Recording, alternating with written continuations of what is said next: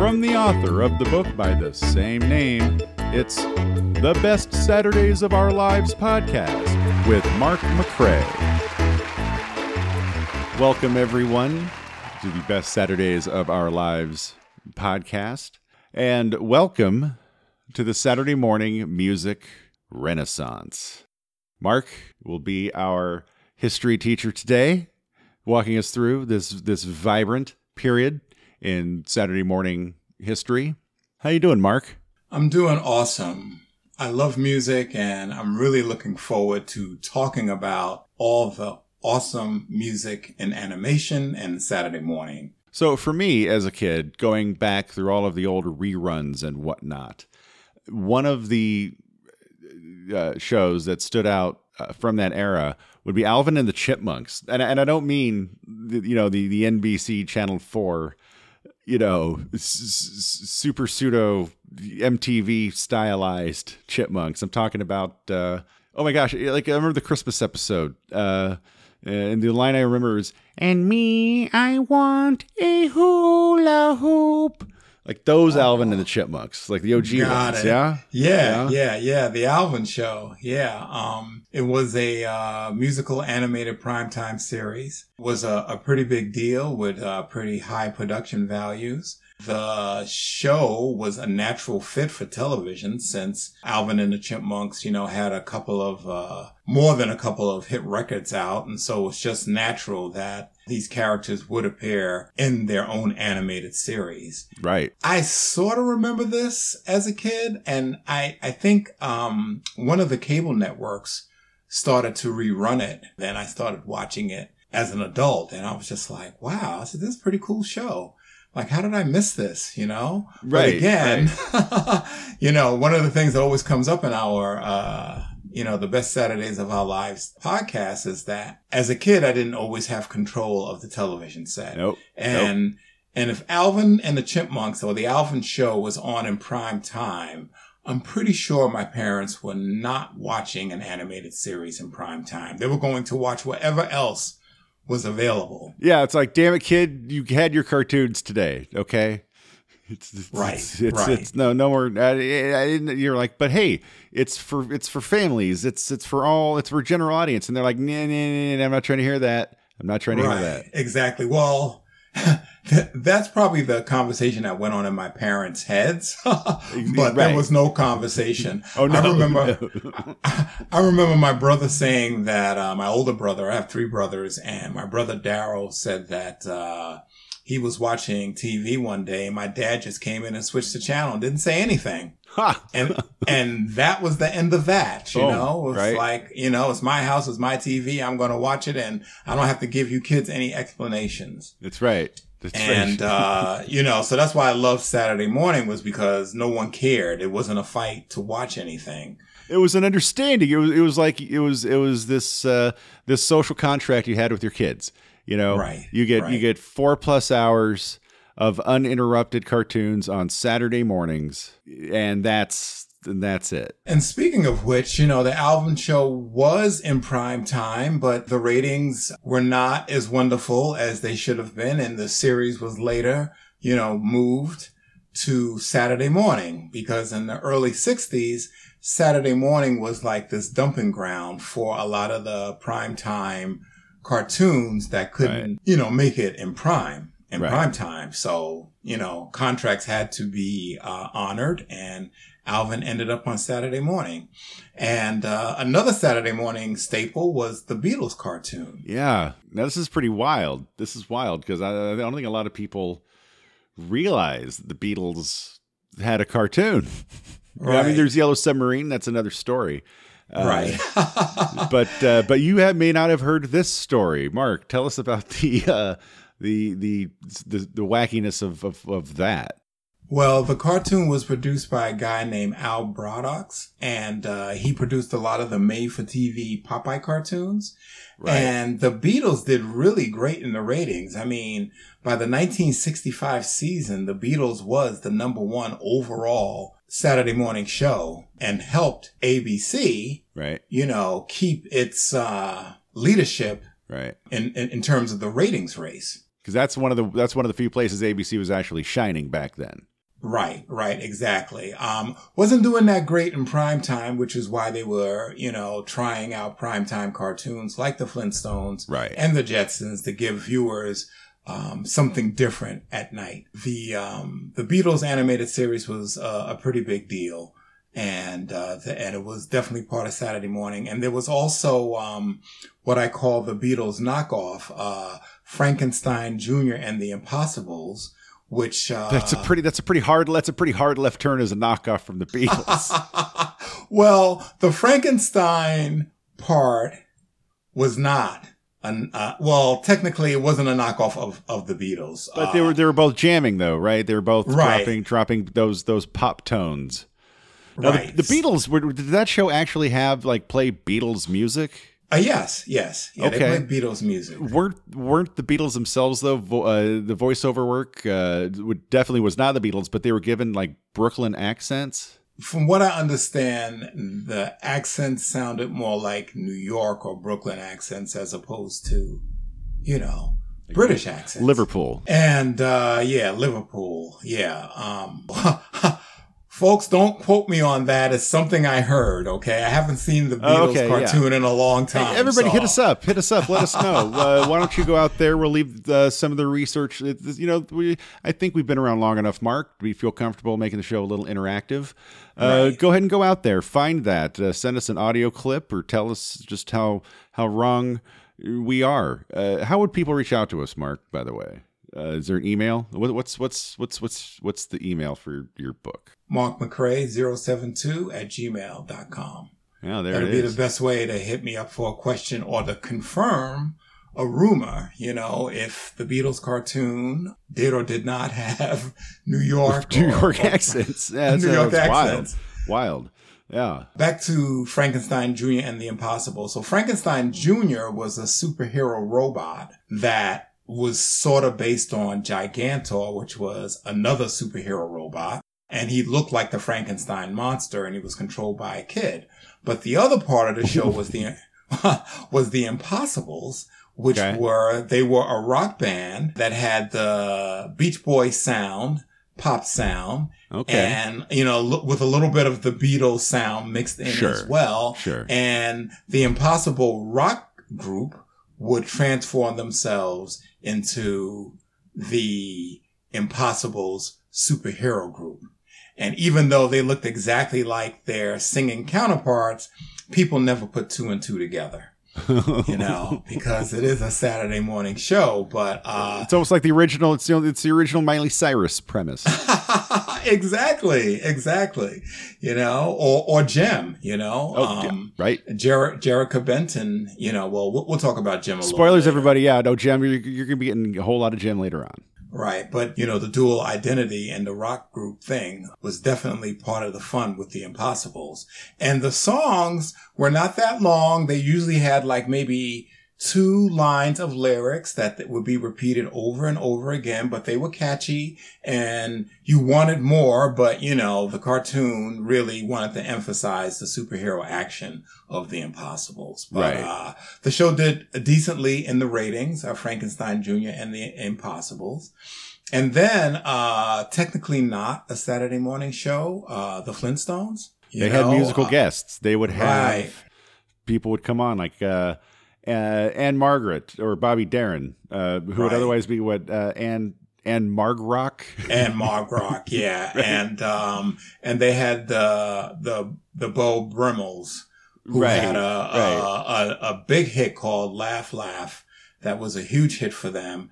And they also had people that weren't necessarily rock legends like uh, Hoagy Carmichael, who have been around uh, since the 1940s. You know, uh, he was a piano player, and uh, he contributed his musical stylings uh, to the Flintstones. And there was also a Pebbles and Bam Bam episode where they became rock stars as well, singing this song, um, Let the Sunshine In. Oh And- yeah, right, right, right. That was such a bizarre episode because otherwise, you know, Pebbles and Bam Bam were were mute babies, right? Right, right. but here, all of a sudden, now they're uh, these uh, these little pop legends. Well, it was Great was song it- though. it- Great song. It was a great song. It was a great song, and uh, it all turned out to be a dream that Fred. Yeah, Flintstone that's right. had. That's right. Yeah, so That's right. uh, you know, but uh, that was one of my favorites. What was That that, was other one one? Uh, uh, I'm forgetting the twist. Twist. Oh, Uh, um, I think the character's name, I believe his name was Rock Roll. Right. And I really believe that he was supposed to be a knockoff of, uh, uh, what is the dude? He was a guitar player and he would, you know, do like this kind of cool bounce across the stage. Chuck Berry. Chuck Berry, Yeah. right. He did the Chuck Berry bounce. I'm not exactly sure why they wouldn't use Chuck Berry's likeness because they were using legitimate, you know, rock and roll stars for everything else. For whatever reason, they decided not to, and they used a character called Rock Roll who, who definitely did the Chuck Berry cool dance across the, Right. the stage. And, you know, he sang a song that is so memorable. You know, there's a place I know where the people go called Bedrock. Right. Twist, Twist. twist. Twist. right. Right. My kids surprised me one time. I was just singing that song in the kitchen one day while I was cooking, and both my sons chimed in and said, twist, twist. nice. and I was like totally surprised. I said, I guess I played that episode a lot for you guys, huh? Yeah, right. You're raising You them right. You're raising them. That's that's you know. There's those moments within your children's development where every once in a while they just uh, they validate they validate everything Right. that, uh, that you that you've done as a parent. Yeah, nice. Yeah. nice. The Flintstones had a lot of great musical moments um, on the series, but technically it was not a Saturday morning show. Right. But when I first started working uh, for the Boomerang Network, we did an entire day of musical Flintstone episodes because Nice. there's, there's, there's a bunch of them, you know. Oh, yeah. and, Yeah, and some have right, and some have musical stars, and some do not. But uh, that was the trend. That was the trend in uh, '60s television, '60s primetime television. Guest star of the week. Uh, let's let's let's get some some contemporary music in there. You know, Right, Uh, right. Guest. You know, the, the, the Flintstones were very much very much cut cut from that cloth. Uh, yeah. for sure, We'll have to do a whole sure. episode on just uh, Flintstone guest appearances. Right. And uh, a little known fact um, Hanna Barbera was also working on a Beach Boys animated series. What? Um, yeah, one of my colleagues at Cartoon Network told me that they ran into some HB animator and they said that there was like, uh, they did a full presentation uh, for uh, proposed Hardy Boys, uh, the Hardy Boys. Up, jumping the gun again. We all going to talk about the Hardy Boys cartoon a little later in the podcast we'll get there. of, of of the Beach Boys, and I was like, wow, I never heard that before. You know, that's uh, that's you know that. Oh my gosh! All right, so so to run with that, uh, and and snapping back to nineteen sixty eight. Outside of these shows that we've mentioned, superheroes were were were dominating Saturday morning cartoons. You say that a Beach Boys show is in development. That Beach Boys show, we could be living in an entirely different. I think there's an alternate universe where they actually did develop that, and things may have gone the same yet differently, uh, Oh. because th- there was a show, a musical show that changed the entire landscape. Yeah, the and that show was the the Archie show, The Archies, uh, which right. premiered in uh, the fall of 1968, Right. and uh, I feel like it was the right show at the right time. I rock and roll was reaching its one of its first like zeniths. It was the '60s, man. You know, uh, sex, drugs, rock and roll, Vietnam. Right. You know, tune know- in, turn on, drop out, and such. Right. E- exactly. So, like I mentioned earlier, the Beatles was like the number one show from 1965, but then the New Adventures of Superman came in in 1966 and sort of stole the Beatles, you know, number one rating crown. Wow, But Superman! Superman beat up on the Beatles. I know. Superman versus I the. Beatles. I want to. I want to. Hey, DC, if you're listening, that's free. That's free money right there. You're welcome. Uh, but then, you know, it was sort of payback time because then uh, the Archie show pushed Superman off a Saturday morning. The Archies was getting huge ratings, bigger ratings than any superhero series had ever gotten. Right. And of course, once that happened, all the network executives at the big three networks, uh, Fox wasn't around yet, folks, uh, Yeah, decided, decided superheroes are out and rock and roll bands are in. Yep. Archie sent Superman packing off of Saturday morning television. Bye, So Superman. another- Yeah, that's another headline.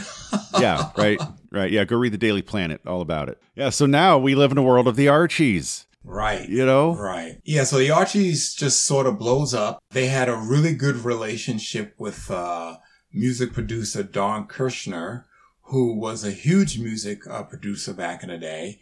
He was the gentleman uh, behind, you know, the Monkees band and uh, a lot of other musical acts. And he had some of the best songwriters and people working for him. it's fascinating that this cartoon went in with a a seasoned pop music producer who has shown results. I mean, the Monkees.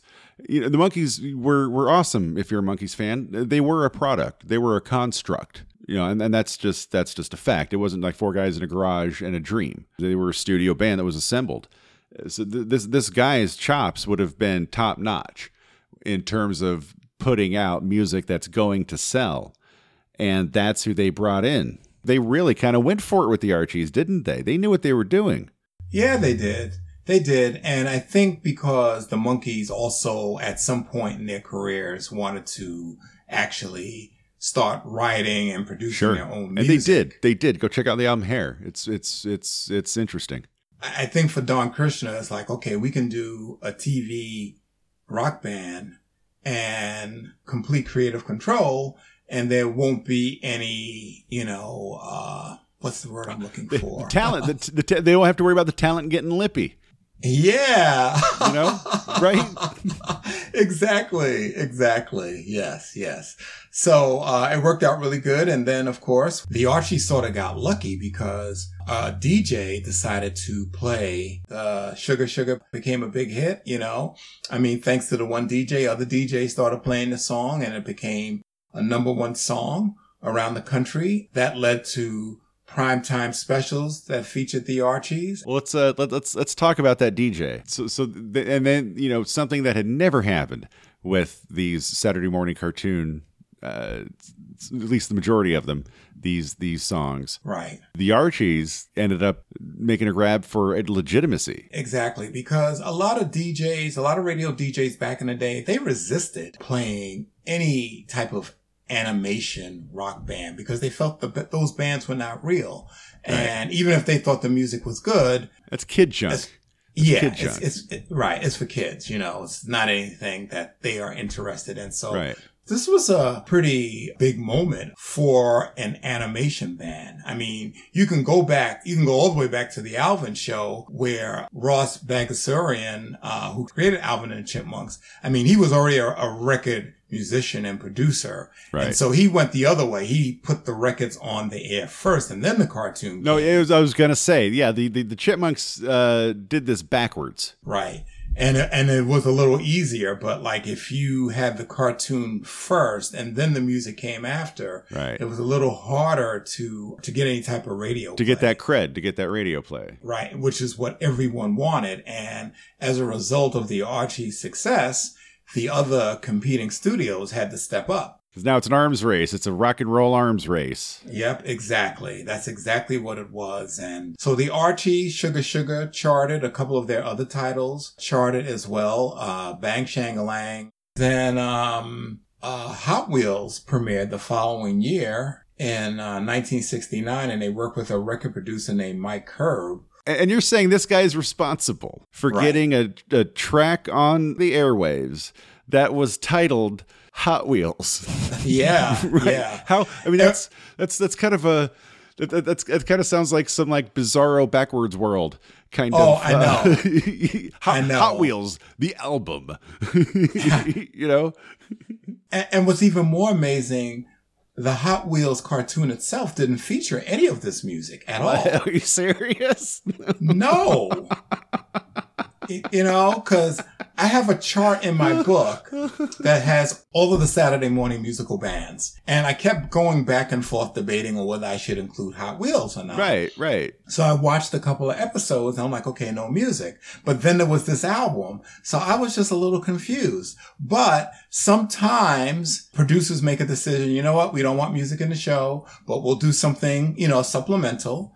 And uh, Mike Curb was also writing music for the uh, the Chattanooga Cats, right? Which also ran on ABC in 1969, right? Along with the Hardy Boys, which was a revamped rock group uh, they still solve mysteries, but now they were a rock group. Well, now they're rock and roll. Yeah, the Hardy you know? Boys band. It's it's back when that was like the apex of cool. Right, and and they put out two really great albums recently. Um, thanks to the power of Facebook and people just being fans, uh, I found out that the Hardy Boys music is now available on Spotify. Oh, cool.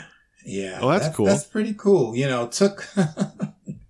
took you know over 40 years but now the hardy boys are legit yeah, right. And so, uh, you know, the uh, music renaissance is rolling on. Every, all the major Saturday morning studios are now in the music business. And, you know, Rankin Bass, they used the Jackson Five and right. the Osmond Brothers, which I thought was brilliant as yep. well. It's like, well, these guys got legitimate hits out. Right. I'm pretty sure the uh, cartoons would do well. And uh, the Jackson 5 cartoon did really well in the ratings. Although uh, a documentary I was watching um, about the Jackson Five making their transition to Motown to CBS. Records. The cartoon almost killed the deal. Really? Because the executives at CBS didn't think that they were a legitimate group because they had a cartoon.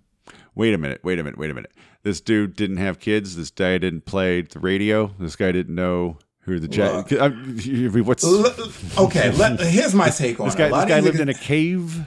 I, I didn't get it at all. It's like because they had a cartoon, you weren't taking them seriously. But what about their track record? What about the amount of records they sold for Motown? That's what you should have been looking at. Oh, Forget yeah. about the fact that there was a cartoon series. The last album that they put out, musically and vocally speaking, it was like some of their best work. Right. And I would have said to whoever was making the negotiation, you need to listen to this Forget about, oh, you know, yeah, right? the, the stuff that they did when they first came out as a, as a group, you know, and, and I love all of that as well. But like right before they made that change from Motown to CBS, the music and the vocals that, that were turning out on their albums were just really just like superb, just wonderful.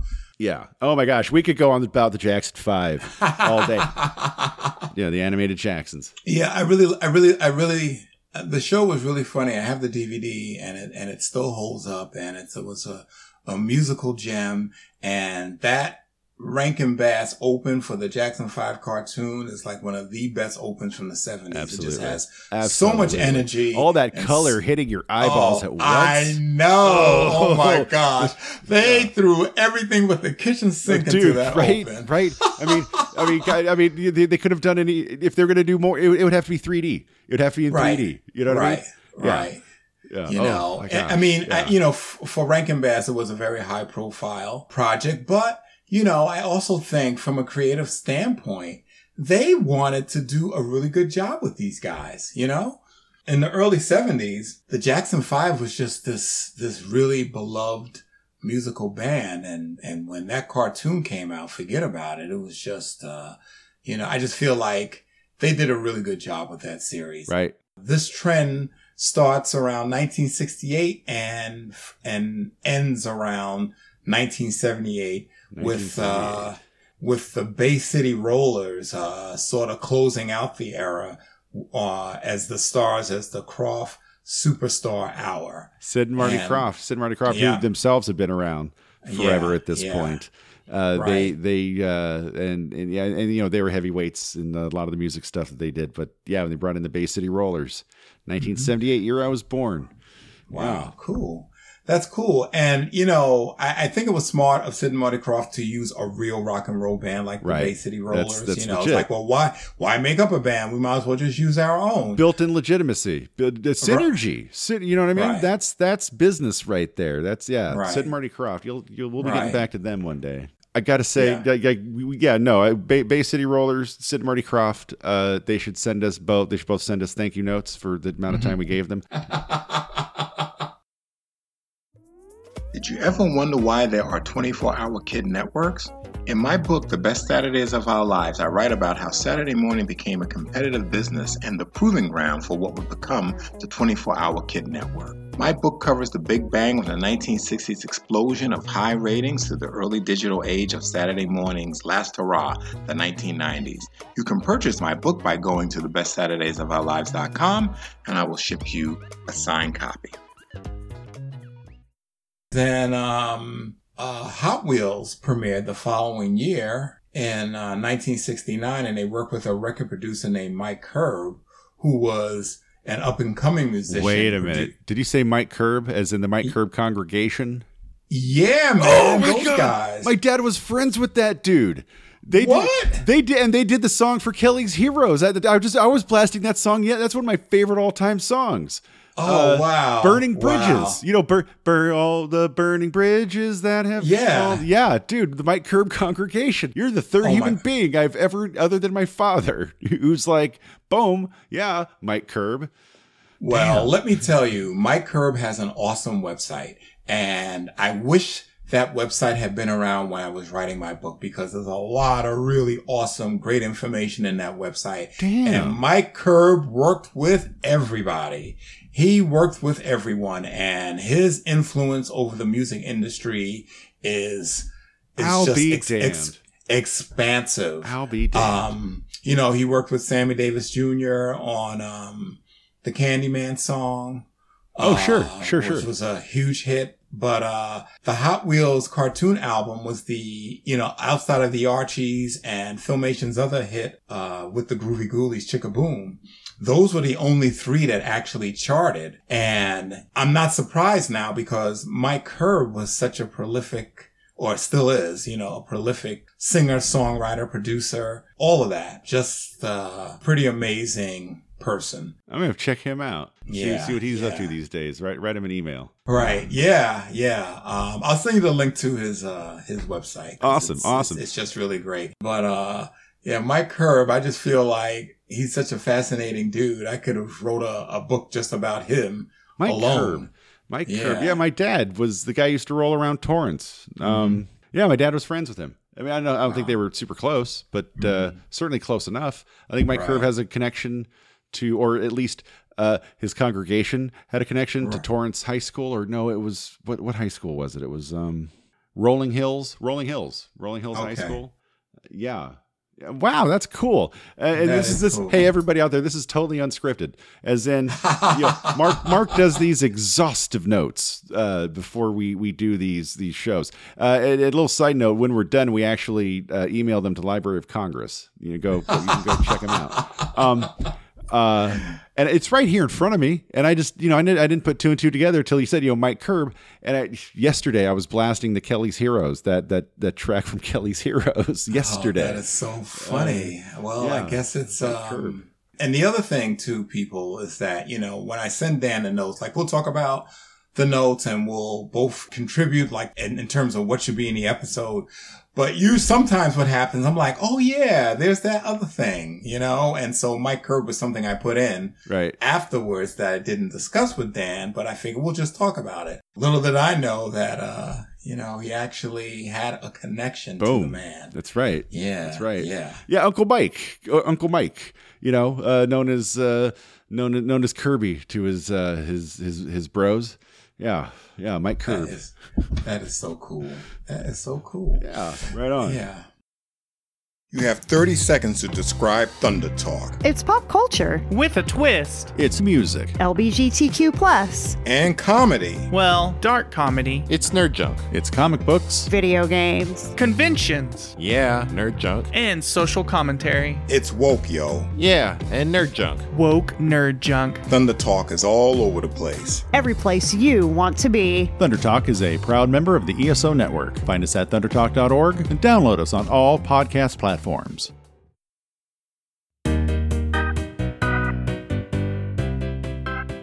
The musical, the Saturday morning musical uh, renaissance ends pretty much in 1978 with the Bay City Rollers, who closed out the era, appearing and being the headliners for the Krofft Superstar Hour in 1978, which uh, ran on the NBC network.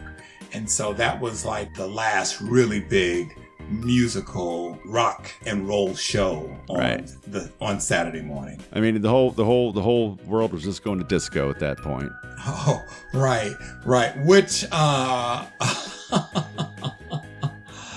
uh, interestingly enough, the disco era never had any influences on Saturday. I was going to say because- because they could have kept this whole music jam going on Saturday mornings if they just decided to, you know, gets you- add, add like a drum machine in there or something. sometimes the music kind of crept in and some of the background music, like uh, on Josie and the Pussycats in Outer Space. You Sure. can hear a little bit of that wah wah that Right, you know right, right, right. that you would hear on, on a, in a Shaft song or Exactly. something. Yeah, or like like a like a like a violin, but like swinging violin. Like we can we can dance and make love to that that to that string section right there.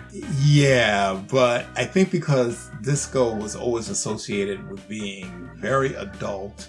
Right. Um, Right. A lot of the Saturday morning mu- musicians just stayed away from it. Right. And and the studio stayed away from it too. Yeah, how everything how how strange everything changes. Yeah, everybody back when back when disco was dangerous. Oh my gosh, yeah, yeah, really something. So go ahead and join us next week because we're going to the 80s, baby. We're going full throttle. We've got Jem coming at you. We're going to dive deep into the MTV era. Uh, Mark, um, you know, if, if, if I could ask just one thing, uh, it would be to have you acknowledge on air that uh, you are both proud and appreciative of my Jackson 5 t shirt. Oh my gosh, yeah. Now you and not only not only am I proud and appreciative that you have a Jackson Five T-shirt. Now I'm mad that I don't have one. And Upstaging the boss. right, so you know I have to go on the internet and search for one. You know, might be bootleg, but I have to get one. Mine's bootleg. Mine's bootleg all day. Yeah. That's awesome that you have a Jackson Five animated cartoon T-shirt. Well, thank you. Yeah. Kudos, kudos to you, man. you know, I, I can't hate. I gotta appreciate. Gotta That's right. That's right. For Mark McCray, I'm Dan Klink. Thank you for joining us here on the Best Saturdays of Our Lives podcast. And make sure to tune in next time for part two of Saturday Morning Musical Renaissance. The Best Saturdays of Our Lives podcast is a co production of the Best Saturdays of Our Lives studios and the Weirdos Workshop. To get a personalized signed copy of the Best Saturdays of Our Lives book, go to the bestsaturdaysofourlives.com. This is Mark McCray signing off.